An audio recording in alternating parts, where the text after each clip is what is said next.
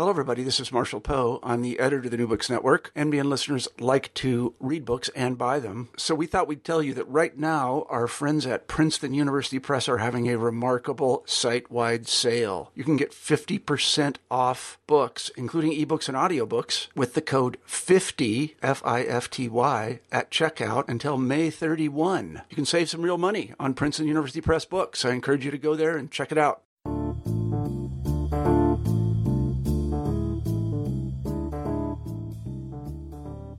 Hello and welcome to New Books in European Studies. I'm your host, Nicholas Walton. Every week we look at a new book connected with Europe that is particularly interesting and interview the author. This week the author is Charles Emerson, who's written a terrific book about the far north called The Future History of the Arctic. A very distinctive geography lies at the heart of the Arctic that brings in Russia, Eurasia, and North America, and not just Europe. The Arctic is a subject that is becoming increasingly important as changes in the climate open up parts of the far and frozen north, and Charles's book is an excellent guide to both the past, the present, and the future of this remarkable area. I hope you enjoy the interview. Well, I'm here with uh, Charles Emerson. His book is in front of me. It's the uh, the future history of the Arctic, with a very long uh, sort of subtitle: "How Climate, Resources, and Geopolitics Are Reshaping the North and Why It Matters to the World." Uh, welcome, Charles. Feeling okay? Absolutely. It's a bit soggy outside, and uh, I'm certainly uh, suffering from a bit of hay fever. You've got a bit of a cough, so let's see if I'm we can calling get it through tiger this. flu, but yes, Tiger flu. I just came back from Indonesia, so I'm saying I got it from the tigers, but You're showing off now. probably not. Yes. Okay, well, why don't we start off um, with you? Um, sort of, what's your background? Where did you come from? And I suppose ultimately, what brought you to write a book about the Arctic? well, my background, as you probably can't hear from my accent, is that I was actually born in Australia, in Melbourne, so in the southern hemisphere, much closer to Antarctica than to the Arctic. Um, I moved to the UK when I was very young, or rather, my parents moved to the UK to London for work, and so I, I grew up here in the UK um, and was educated here. I studied history up at Oxford, and then went to study international law and international uh, relations in Paris, uh, and then worked for a variety of different organizations in Europe. First for the International Crisis Group in Brussels, then for the World Economic Forum in Geneva, and then decided I wanted to write this book. And then now I work for the uh, Chatham House organization in London. And the, the way I got into the Arctic, well, there are sort of really two answers to this.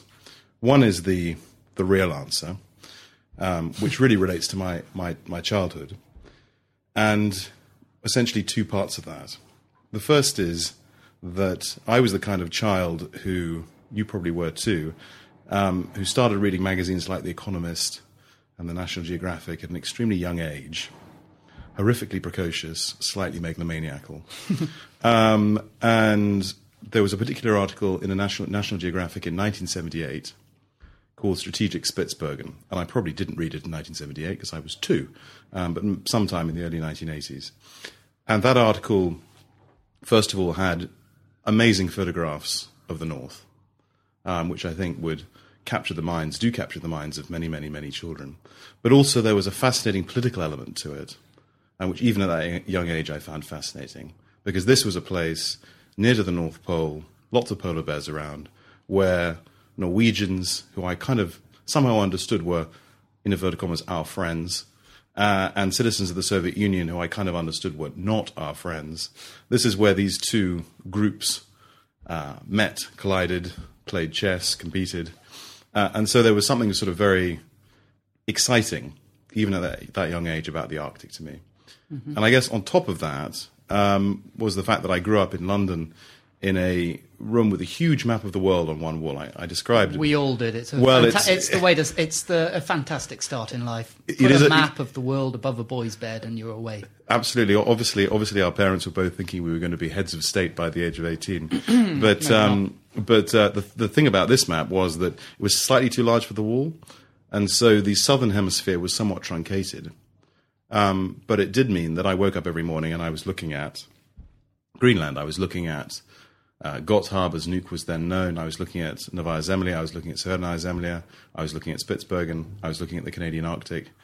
Uh, and you can hardly fail to wake up every morning confronted by these white spaces and miraculous sounding names and not want to go there.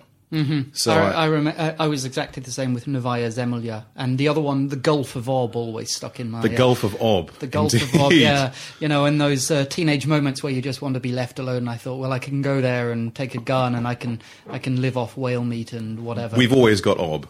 That's Yeah. a nice. That's a nice thought, isn't it? Um, so, so that, that was sort of really the childhood explanation. Then, in a sense, more prosaically, uh, my work at the World Economic Forum, a lot of that was about the interplay between uh, energy security issues, geopolitics, and environment, um, and environmental change. And one of the areas of the world where you can really see how these issues interrelate, how they play out, how they're playing out now, and how they may play out in the future, is of course in the Arctic. So I had a kind of childhood motivation and then a more serious academic, um, slightly Absolutely. pompous reason for wanting to go up there and, and study it. Okay. Well, uh, let's look at the Arctic from the point of view of maps. I mean, you've just Yes. introduced the idea of having this big wall map over your bed when you're when you're a kid. Um, if you actually center a map on the Arctic, the world suddenly looks like a very, very different place. Uh, all of these areas that look, obviously, on the normal projection, the Mercator proje- projection of, of the world, they all look, you know, Greenland is a long way away from the Gulf of Ob, etc. Yes. But suddenly it makes sense in a completely different way. The geography just knits it all together, and it, it's like a rim of land around uh, a normally frozen sea. Precisely.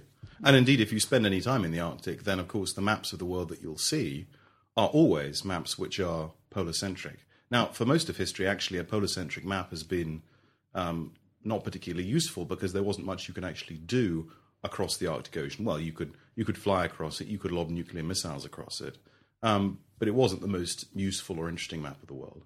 And of course, that's beginning to change, and I think that that perspective on the world, centered on the North Pole, um, will be much much more common in the years to come, and it does very much change our ideas of the proximity of land masses. So let's go through the countries that have. A, a, you know, a stake in the Arctic. Obviously, you've got the United States, you've got Canada, you've then got Denmark through Greenland. Yes. You then have Norway. You have. Uh, do you have the, uh, the the top little bit of uh, Sweden and Finland nudging Indeed. their way into it, but not on the Arctic Ocean itself? Yes. And then you have Russia. Have I missed any out? Well, you've got there's a debate over whether Iceland is a, Oh, an Iceland, Arctic coastal course. state or not. I, I personally think Iceland is an Arctic coastal state, but there are some who are who, who debate that point. Right. And uh, you start off the book. I mean, the book has got so much in in it, but it uh, kicks off with a with a large amount of history. Um, looking at things like figures such as explorers and how they actually saw it, and uh, th- th- there's a couple of um, are they both Norwegian? Uh, Fridtjof Nansen, Yes. uh, and he had a very heroic vision of what the Arctic was. And then you had this other chap, uh, Vilhelmo Stefansson. yeah, I wasn't going to attempt the, fir- the first name. Um, and he had a much more active view of the Arctic. It wasn't a Yes. forbidding place, it was a place to interact with. Absolutely. Um, uh, take us back to, to, to how the Arctic was viewed back in the days of these explorers, or even before then. Well, I mean, it, it's interesting that actually most Arctic exploration, um, the search for the Northwest Passage, for example, which is something which still absolutely captivates um, many people on both sides of the Atlantic and, and more broadly. Um, that, of course, was nothing about finding things in the north in particular. It was about finding a route um, from west to east or from east to west. Um, so the north was viewed as this sort of icy barrier, and if we could penetrate it, that would be great. Um, but basically, en route somewhere else. Um, that began to change at the beginning of the 20th century when getting to the North Pole itself became an objective of states, mostly not, frankly, for reasons of geopolitical or geoeconomic significance, but for reasons which related to science and to national prestige. Um, so somebody like Fridtjof Nansen, um, he's actually a bit more complicated than that because although he's very much bound up in Norway's national story as Arctic exploration is, um, at the same time he was a he was a scientist and he had things to prove in the Arctic. He had hypotheses which he wanted to prove or disprove about the Arctic. Um, he was the one, for example, who proved the theory of, of polar drift.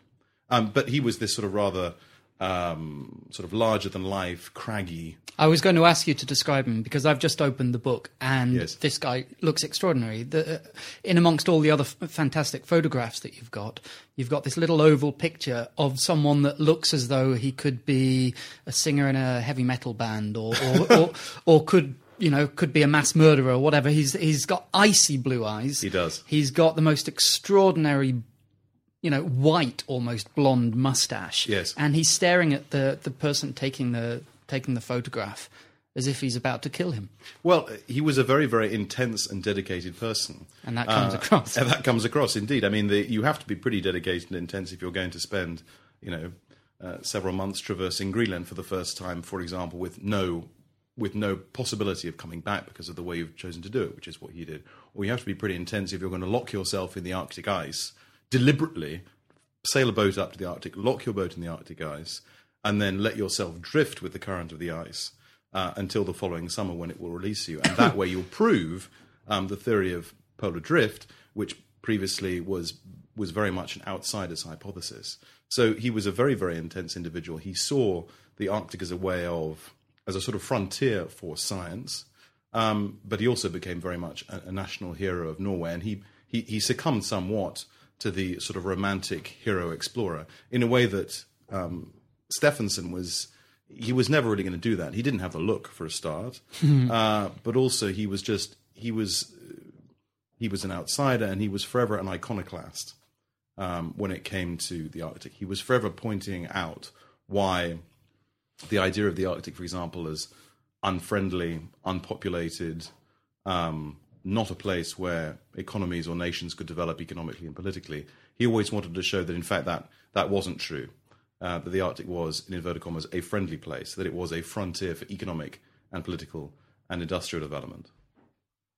And uh, this romantic idea of the of, of the Arctic, it, it almost goes back to what we were talking about with this map above your bed. Yeah. This place that it's difficult to travel through, the, the the cold, the the loneliness. How many people actually live in a place as hostile as the Arctic? Well, a surprising number. I mean, six million people live in the Arctic. Uh, most of them live actually in Russia. Uh, and most of them are not. Many people don't understand this, but many people in the north, most people in the north, are not in fact Inuit. The distribution of indigenous populations in the Arctic is very, very uneven. So, for example, in in Greenland, it's most of the population, nearly all of the population. Uh, in Canada, it's a high proportion of the population. Uh, in the European Arctic, much lower, and in the Russian Arctic, much, much less. Um, so it is a place. It is a place where people live. It has inhabitants. Um, many of them lead lives which, to us, would seem quite extreme because the conditions around them are quite extreme. Um, that's mostly in the American Arctic, which has much, much uh, has very different um, weather and climate to the European Arctic, which, frankly, it's not that hard to get to.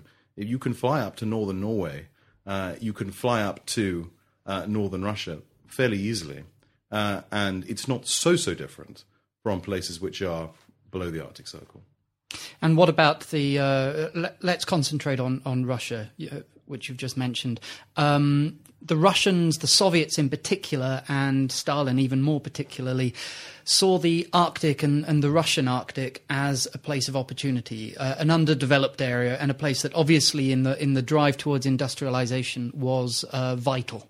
Yes, that's absolutely right. I mean, it, it, one of the interesting things which I came across in writing the book was the fact, which I hadn't previously been aware of, that Stalin himself was actually a political prisoner of the Tsarist regime in the Arctic. So he had first hand experience of the Arctic. And indeed, while he was there, he developed this, these rather fantastical myths about him as a great um, Arctic skier. Um, and indeed, Nansen, the great Nansen, went to Siberia in 1913 when Stalin was a prisoner there.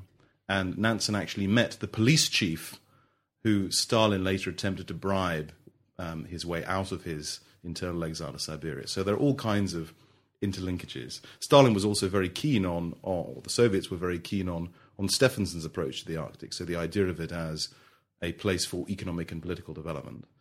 Uh, sorry, just to interrupt. Yeah. The way that you're talking about Stalin being there as a, a prisoner of the the Tsars uh, up in some labor camp in, in the Arctic Circle.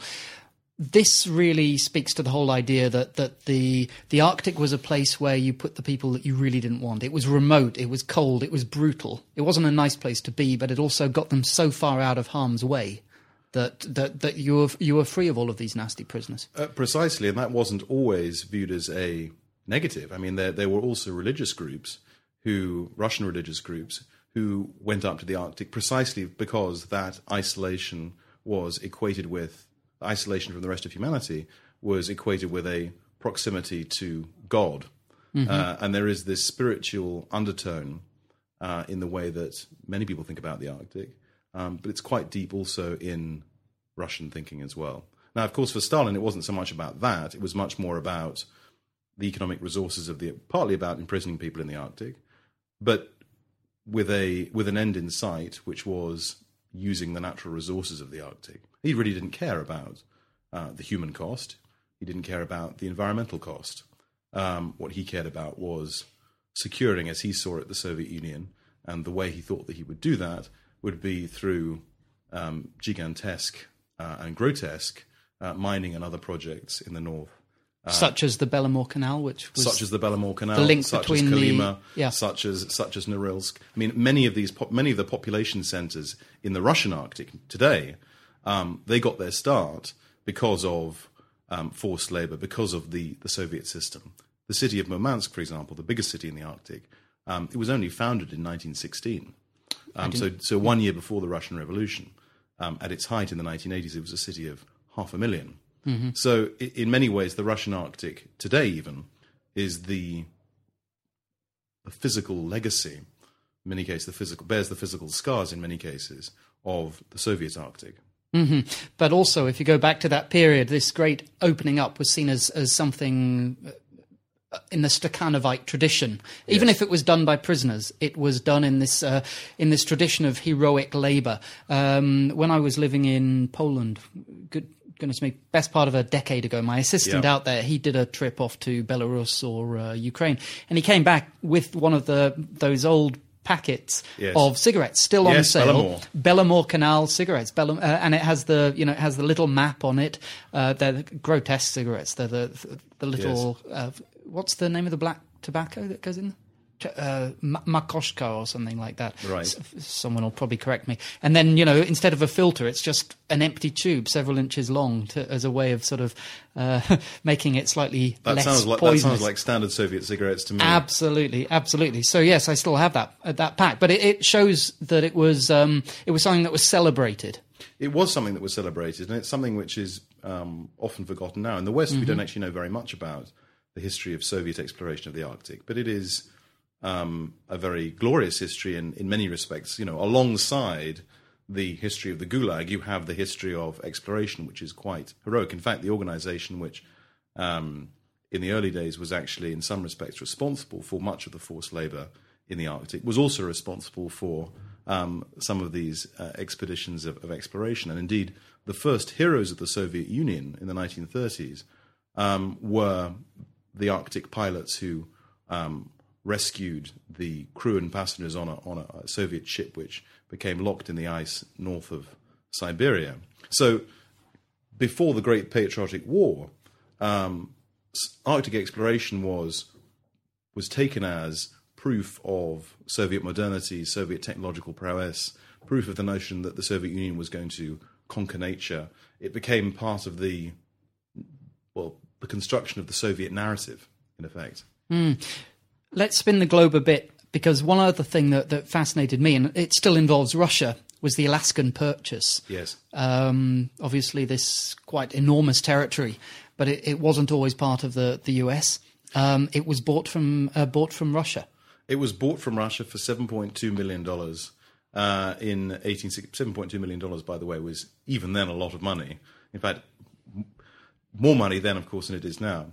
Um, so the end of the Civil War in America, um, the Secretary of State Seward um, is ac- actually makes several attempts to buy various territories for the United States. He sees the United States expanding through purchases, uh, as it has in the past, like uh, like the Louisiana purchase, like the like the like the Louisiana purchase exactly. Um, just a few years previously, the Russians have managed to secure a toehold uh, in the Russian Far East. And so, this Alaskan territory, which they've had for years but which hasn't been terribly profitable, they decide maybe actually this isn't um, particularly strategically worthwhile now or not economically viable. So, um, we'll sell it to the Americans. Now, you can imagine how Soviet historians viewed this. Soviet historians viewed this as, you know, a tremendous betrayal uh, on the part of uh, Russian, the, the Russian uh, Empire, um, obviously only attracted by the sight of, of dollars. Mm, absolutely, and uh, I don't think that it's giving too much away in the book to suggest that Soviet historians looked back at it and, and it was one of those great moments where what have we done? Precisely, precisely. What, what, what, what have we done? Was there ever any speculation about what would have happened if the Soviet Union had extended all the way through into the North American continent? Well, I mean, it's not hard to speculate what might have happened. um, I think it would have would have made far more complex, of course, the geopolitics of North America. It would have made the Monroe Doctrine very hard to sustain.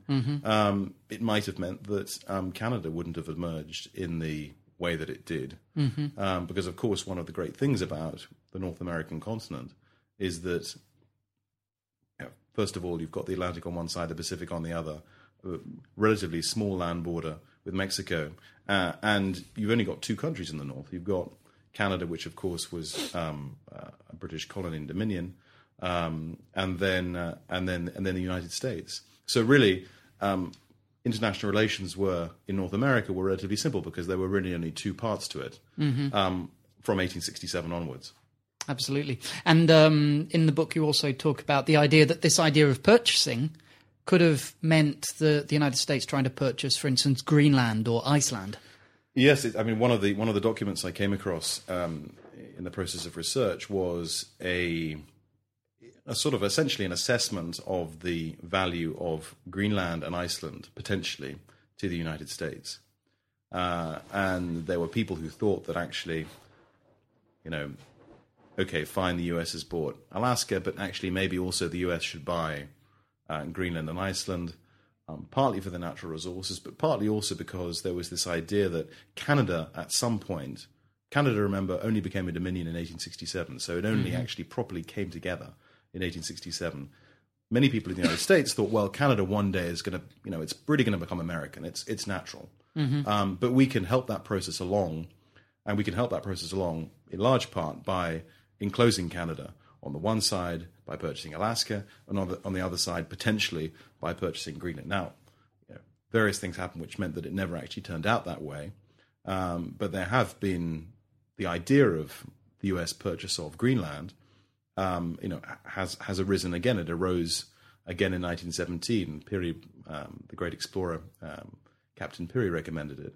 It arose again um, towards the end of the Second World War, and interestingly, just last week, uh, in the latest release of uh, of, um, of WikiLeaks, there was um, a cable which was um, quoted, which um, spoke about America securing its interests in Greenland, in part because uh, they saw an increasing interest of China in Greenland.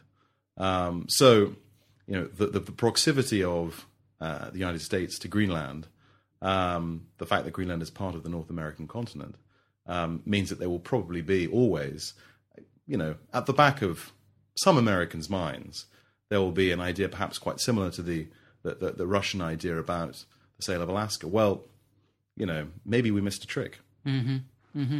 Um, can we move on? Seeing as we're talking about the historical background of it, we shouldn't, of course, forget about the native peoples. Yes. Uh, you mentioned Inuit earlier on. Um, what kind of, um, well, what can you tell us about them? I, I mean, they're, they're scattered, very traditional ways of life, often very localized. Um, wh- what's the background? Are, are they as interlinked as the geography of the area looks from the North Pole? And how far, how far north do they extend? Well, very interesting. You said ways of life, which is actually very completely correct.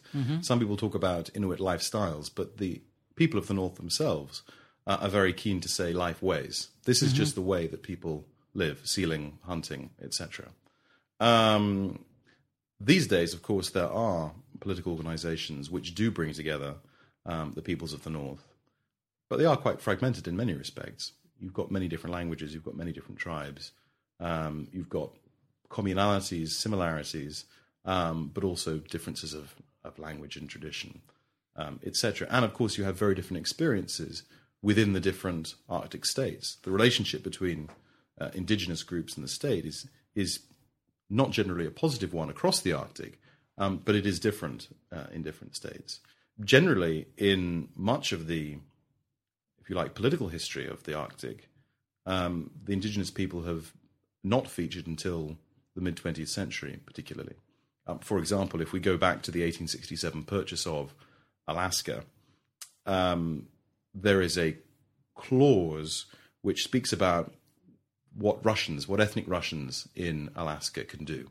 They can stay in Alaska and eventually become American citizens with all the rights that that entails, um, or they can go back to Russia. And there's a certain period of time when they, which they have to, to make up their mind. Um, when it comes to the indigenous peoples, there's just one line that basically says the administration will um, undertake what it sees as necessary in order to, you know, maintain their peace. You know, there's no question of people being accorded rights. It's one line. They're essentially considered chattel, uh, and up until really up until the mid 20th century, that was actually the fate for many uh, for many groups across the Arctic. Did that vary between countries? You mentioned uh, the United States there. I, if I think of um, of Inuit, I, I, I, probably think first of all about um, Canada which has had a great program of extending rights to indigenous peoples, and uh, to a lesser extent, probably somewhere like Greenland. And that's mainly because when you look at a map of Greenland, so many of the names on it are incomprehensible. And I just, yes. uh, yeah, um, and that and that sort of leads me to think, well, there's a great indigenous. Uh, you know, it's not all Danish; it's it's actually indigenous. absolutely, and I mean, again, talk, talking about that map of Greenland when I was a child, on that map the name of Nuuk was Godthåb. That was the mm-hmm. that was the Danish name. Now, of course, it's Nuuk, uh, and uh, Greenland has self government. And at some point in the future, who knows? Uh, maybe it will have independence, mm-hmm. and maybe you will have the first indigenous state in the Arctic.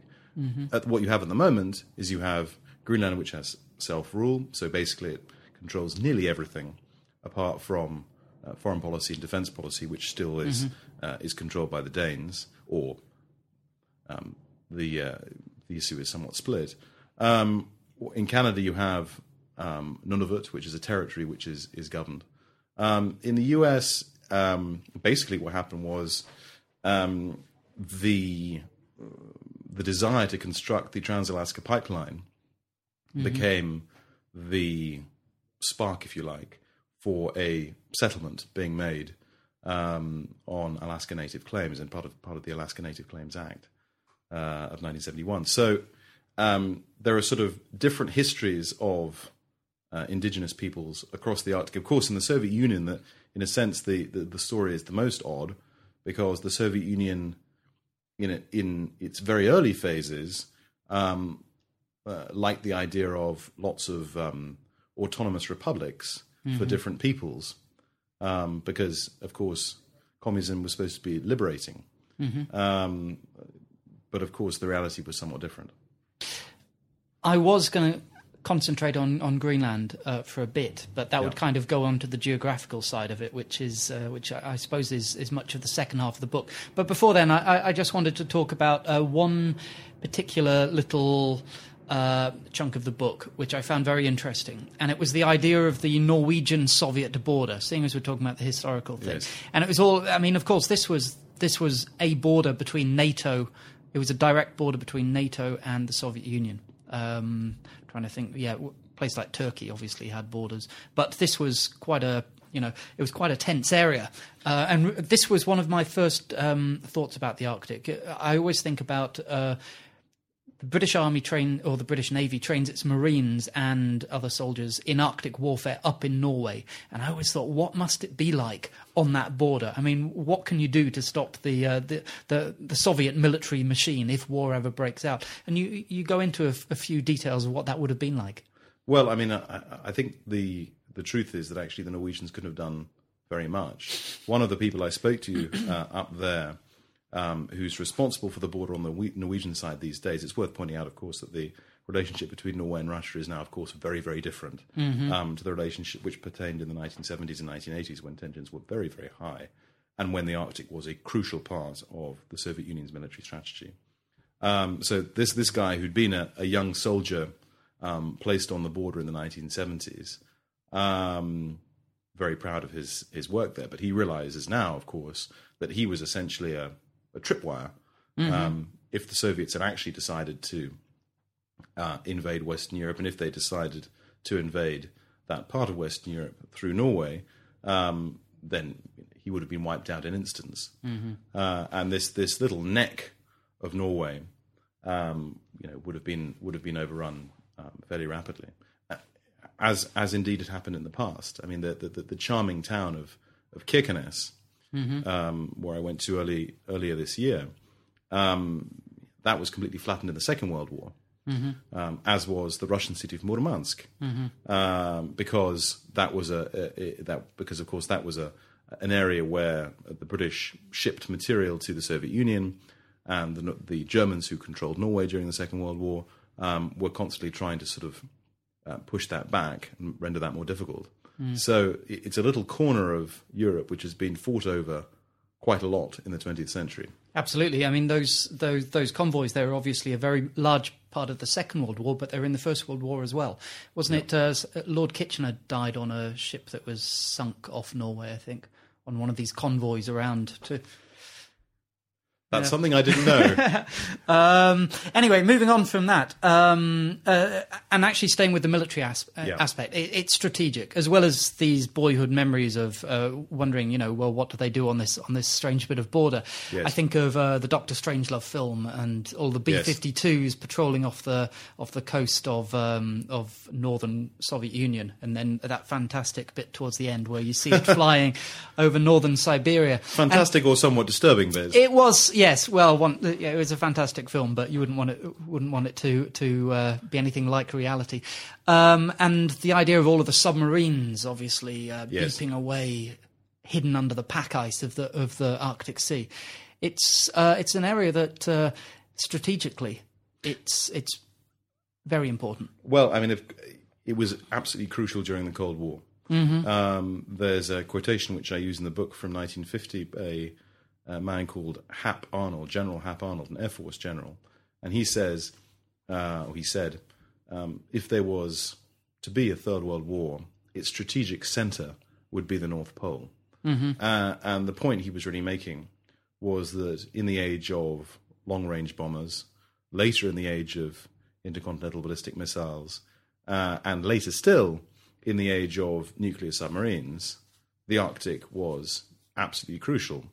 The bombers would fly across the Arctic, the ICBMs would fly across the Arctic, um, the submarine fleets would hide under the Arctic ice, use that as cover, and then um, were there to be a, a, a, war, missiles would, would pop up from the Arctic.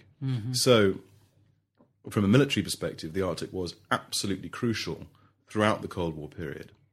Uh, when you get the end of the Cold War, of course, when the Soviet Union imploded, then first of all, Soviet military capacity was um, vastly, vastly, vastly reduced. Uh, and in, in some senses, we saw that. If you remember, um, one of the first episodes in uh, Prime Minister Putin's presidency was the, the incident with the Kursk, uh, the, the Soviet, well, Russian, sorry, submarine which sank, and that was, if you like, a sort of the the um, well, one piece of evidence of the degradation of Soviet material uh, in the 1990s. Um, now the military constellation in the Arctic is somewhat different. We're not in a new Cold War uh, in the north. I think it's very important that people realize that although the Arctic is of tremendous strategic importance, and there are some signs of some elements of uh, remilitarization, that doesn't mean that we've returned to the level of militarization uh, or the level of um, potential conflict in the Arctic that we had in the Cold War. My favourite uh, anecdote about the uh, the decline in Russian military capacity was I, I don't know if you remember it was going back a few years a Russian um, vessel naval vessel had Yeah. gone all the way over to visit Mr Chavez down in Venezuela Oh yes, and there was uh, some American State Department spokesman or whatever, Yes. was asked what he thought about it, and he said, "Well, I'm actually quite surprised. I didn't think that they had any boats that could go that far." So, anyway, Venezuela's a, a long way from the Arctic. Um, I wanted to quickly touch upon one other uh, country that we've mentioned, Iceland. Now, Iceland, uh, small place, doing very well for itself very recently, and then something of a collapse. Um, can you fill in a few details about this quite peculiar place? It is. I mean, the, the important thing about Iceland is that it's very, very, very small. uh, you know, population of around three hundred thousand.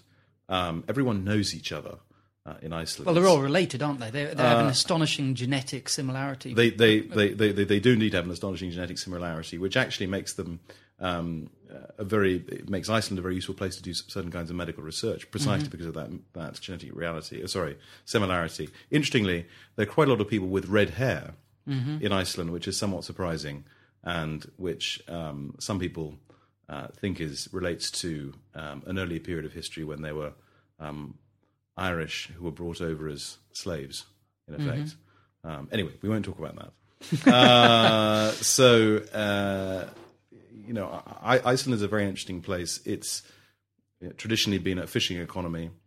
Um, it's traditionally been an economy on the margins of Europe, an economy which is, in fact, marginal in every respect, um, to some degree at the mercy of the elements. Um, but Icelanders are very close knit. They're very well educated. They're in many respects very open and entrepreneurial.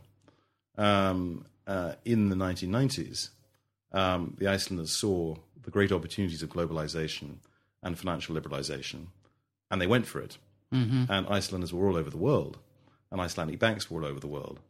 Um, the problem with that, of course, ultimately was that um, Icelanders managed to attract lots and lots of deposits, uh, and then when things went went belly up, um, they were stuck with um, uh, the British and the Dutch and others saying, "Well, we want those deposits back," uh, and that has been, of course, a tremendous political problem for Iceland and a tremendous economic problem for Iceland.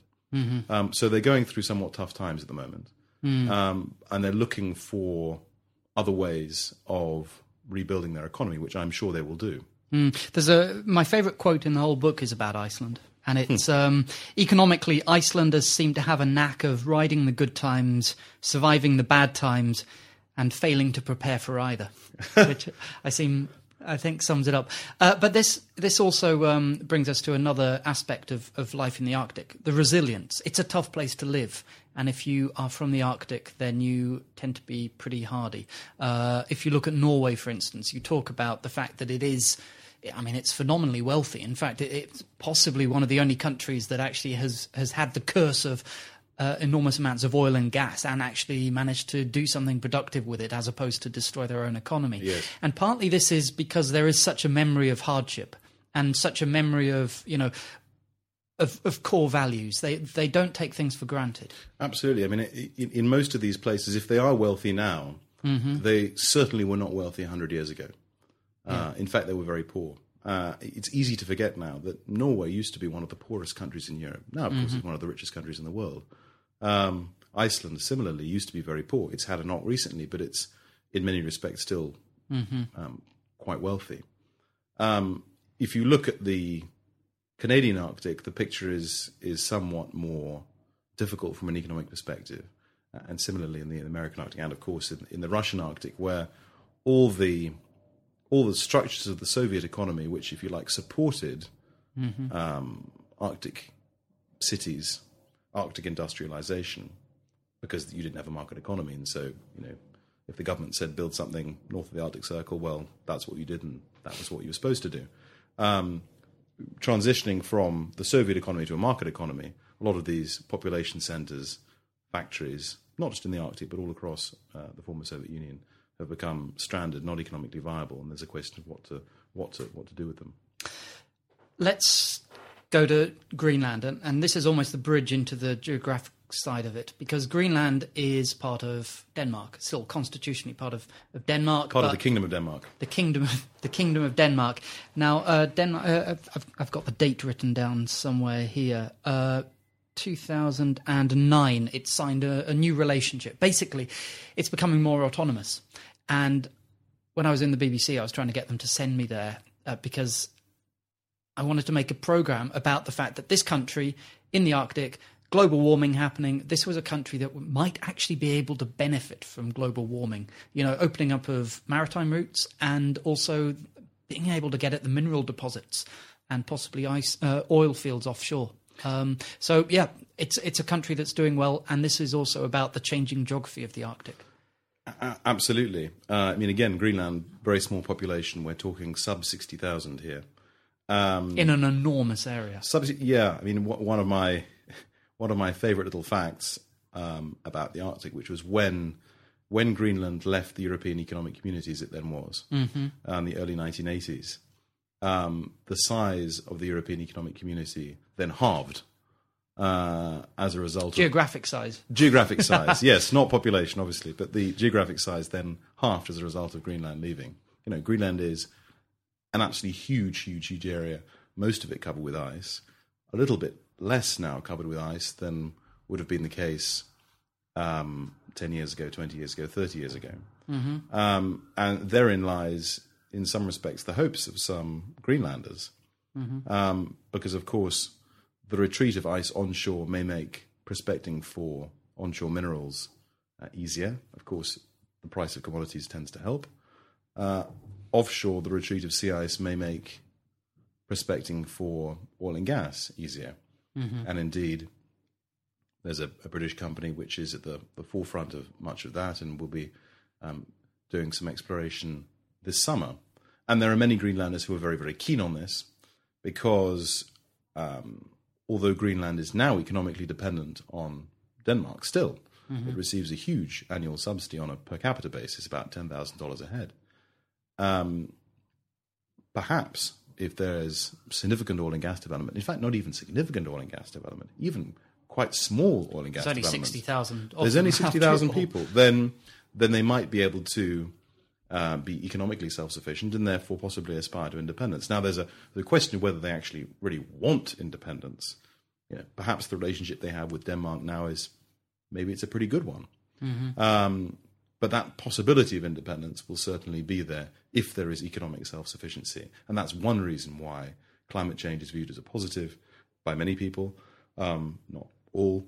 And it's also one reason uh, why the development of natural resources, mineral resources, oil and gas resources in Greenland is viewed by many people as, as a positive. And it's not just in Greenland. That's actually um, not uncommon in many different parts of the Arctic because, of course, it's about jobs, it's about prosperity. Mm-hmm.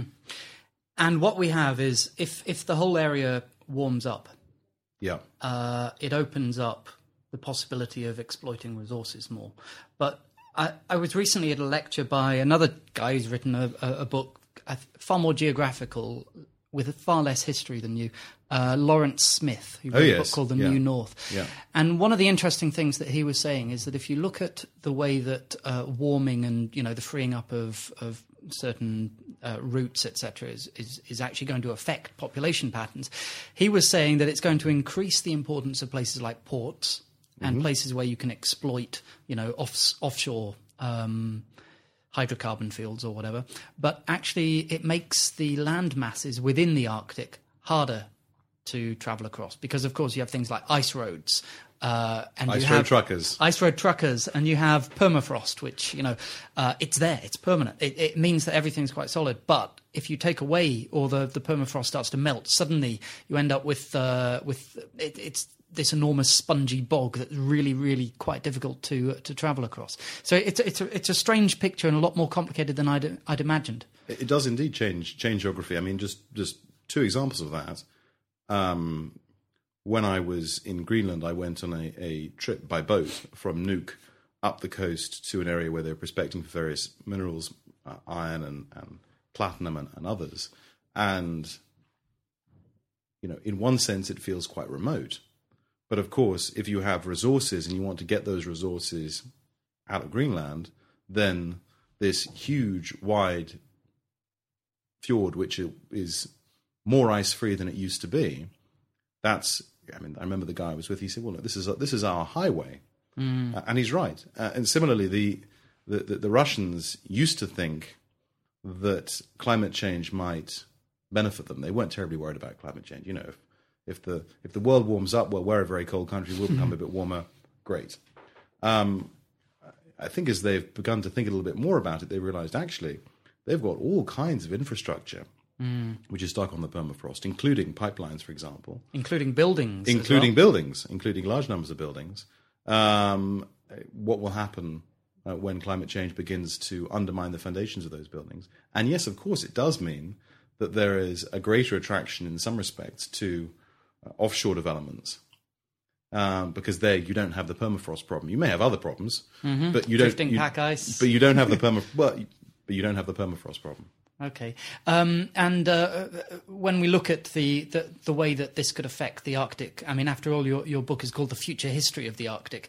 Um, it's go- going to become economically more important. We talked about its strategic importance, but uh, if things start being opened up, whether it's routes across the, the, the top of the land masses for, for sea, that could cut uh, some of the distances that certain ships have to go dramatically. And then you've got all of the mineral resources that it might um, and and oil resources that it might it might open up.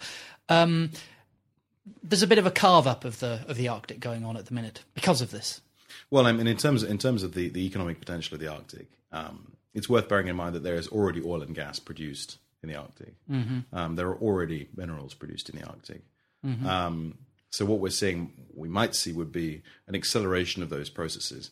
In terms of shipping, um, there's quite a lot of shipping which, of course, relates to uh, mineral extraction or which relates to oil and gas. So that's the first increase of shipping you're likely to see. Now, longer term, you might get transpolar shipping routes, but those are those are probably a way away, and those depend, you know, partly on ice, but that's actually pretty uncertain, um, and will continue to be uncertain. But also partly on the technologies available and you know, what it is that you're shipping and all those kinds of things. In terms of the carve up of the Arctic, well, the Arctic states have been, the Arctic coastal states have been very, very keen to point out that there is, in fact, a body of law, uh, the law of the sea, which doesn't quite determine what they own in the north, but it lays down the criteria by which uh, by which they may make claims as to what they own in terms of um, the sea and the seabed. It's continental shelves. And The con- so exactly the continental shelf. It's extraordinarily complicated, so I won't go into the details of it. I remember I looked at the the manual, which um, which um, which people are supposed to use in order to submit their claims. The manual is several hundred pages long. Uh, you know, this is a very complex process. It's also quite a slow process, by the way, um, because there's a, a committee in in New York which has to look through. Um, the various claims which are made and de- decide which ones are valid and which ones are not. And it's not only about the Arctic, of course. This is the law of the sea applies all across the world. Um, so it's a slow process. Not everything will be decided immediately. The the salient point really is that first of all, um, although the law of the sea establishes the scientific basis on which states may claim the sea and the seabed, it, it doesn't mean that there won't necessarily be overlaps in claims. Uh, overlaps, of course, will have to be dealt with between the parties. Uh, and at the same time, there are various areas of dispute, some very small and not particularly important, others quite large. There's one very large area of dispute, or used to be an area of dispute between Norway and Russia in the Barents Sea, which has recently been actually agreed.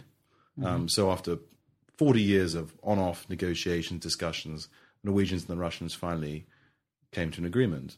Uh, the reason for that, in my view, is that you weren't going to get oil and gas development in this quite large segment of the Barents Sea, so just off the northern coast of, of Norway and Russia, uh, if you didn't get uh, political agreement and therefore legal certainty as to as to who owned what. But now that's happened, of course, that opens the way um, for oil and gas development to occur.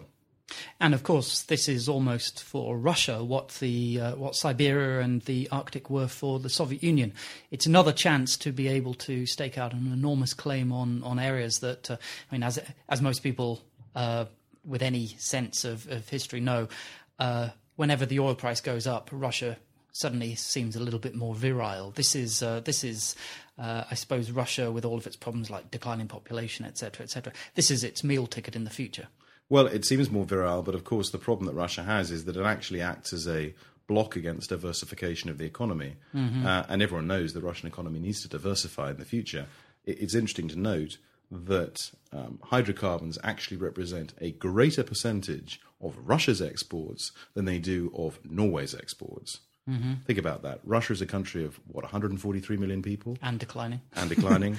uh, 143, 142, uh, and, uh, and, and Norway, of course, is a country of what four and a half, five yes. million people.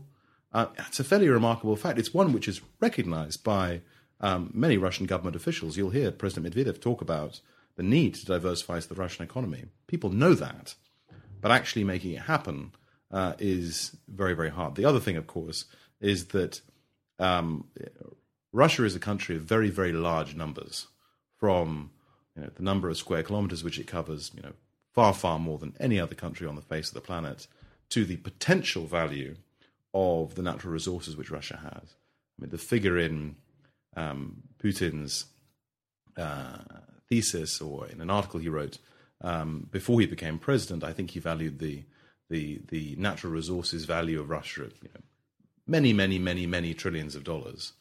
But as always with natural resources, it's not about the natural resources in the ground. It's not about the scale of the resources. it's about whether you can. It's about whether you can get them to market and whether mm-hmm. you can get the market in a way which is te- obviously technologically viable, um, commercially viable, and increasingly, of course, in a way which is relatively environmentally friendly. Uh, and that question of whether you can actually access Arctic resources in a way which is not extraordinarily environmentally destructive is one of the absolutely key, uh, as it should be, absolutely key political issues within many of the Arctic states and, of course, between the Arctic states. Mm. Well, without wanting to do down your book, it's it's obvious from talking to you that, that one of the first things that you did was you found such a cracking subject to write about that uh, you know I mean there's a lot of work that's gone into the book, but my goodness me, you chose the right subject to write about. It's going to become more and more important in the future. Um, so uh, we've used up quite a bit of your time, so uh, we'll leave it there. But there's one more question just to ask uh, at the course. end of it, and that is: um, over the last few months, what have you read that has really changed the way that you that that you think about uh, Europe, the Arctic, any of these any of these areas we've been discussing? Well, a couple of things. I mean, I've just read uh, actually a few things today which have not entirely changed my thinking about the Arctic. Mm-hmm. Uh, thankfully, um, the book's still valid. you don't have to rewrite but, it. Yeah, I don't have to rewrite it. No, um, but which do you know do shape it somewhat. Um, one was actually a, a, very interesting article on a, a blog, a Time magazine blog, about China's interest in the Arctic, which is somewhat nebulous but increasing. Mm-hmm. So you know, people think about the Arctic and well, and they think, well, it's it's all about the Arctic states. Well, in the future, maybe not. Mm-hmm. One of the mm-hmm. interesting things about the Arctic is it's becoming globalized. It's becoming affected by what happens not just within the Arctic Rim, but far beyond it. And at the same time, lots of non-Arctic states, including China, uh, are beginning to take an interest in what happens in the Arctic. And I read an article about that today, which was um, confirming aspects of that. Um, the other thing, of course, which has um, been in the media in the UK at least over the last few weeks and months, and may still be in the media uh, over the next weeks and months, is the prospect of a deal between BP and Rosneft. Um, so Rosneft being the, the Russia's um, national oil company. Now that, that that deal now seems to be off, um, but I think the, the point is really that uh, Russia is now looking at oil and gas developments in the north. It's looking for international partners in the north, and those international partners will, if they're not British companies, they may be American companies, they may be Norwegian companies, they may be French companies. Um, so this is this is this is an area where actually uh, Europe and Russia may be um, finding themselves in a, a new and interesting relationship from the perspective of the European Union, um, the European Union got off to a very bad start when the Arctic returned as being an important international international strategic issue. It got off to a bad start because it, there were some Europeans who appeared to be suggesting that there should, that, that the Arctic was like the Antarctic, and there should be an international treaty in the Arctic like there is in the Antarctic, and that this treaty should say such things as no mineral exploitation. And of course, the Arctic states said, well, the Arctic's completely different. People live there. We're already exploiting the natural resources. There's international law around the Arctic already. We don't need a new treaty. And so, fairly or otherwise, the EU got off to a bad start, and they've been kind of trying to trying to get back into the game um, ever since. And recently, I'm, I'm pleased to say um, the the uh, the sounds coming out of Brussels are far more positive, far more constructive, uh, and far less presumptuous um, than they appeared a couple of years ago. You've been listening to an interview with Charles Emerson, the author of The Future History of the Arctic. I'm Nicholas Walton, the presenter of New Books in European Studies. Have a great week.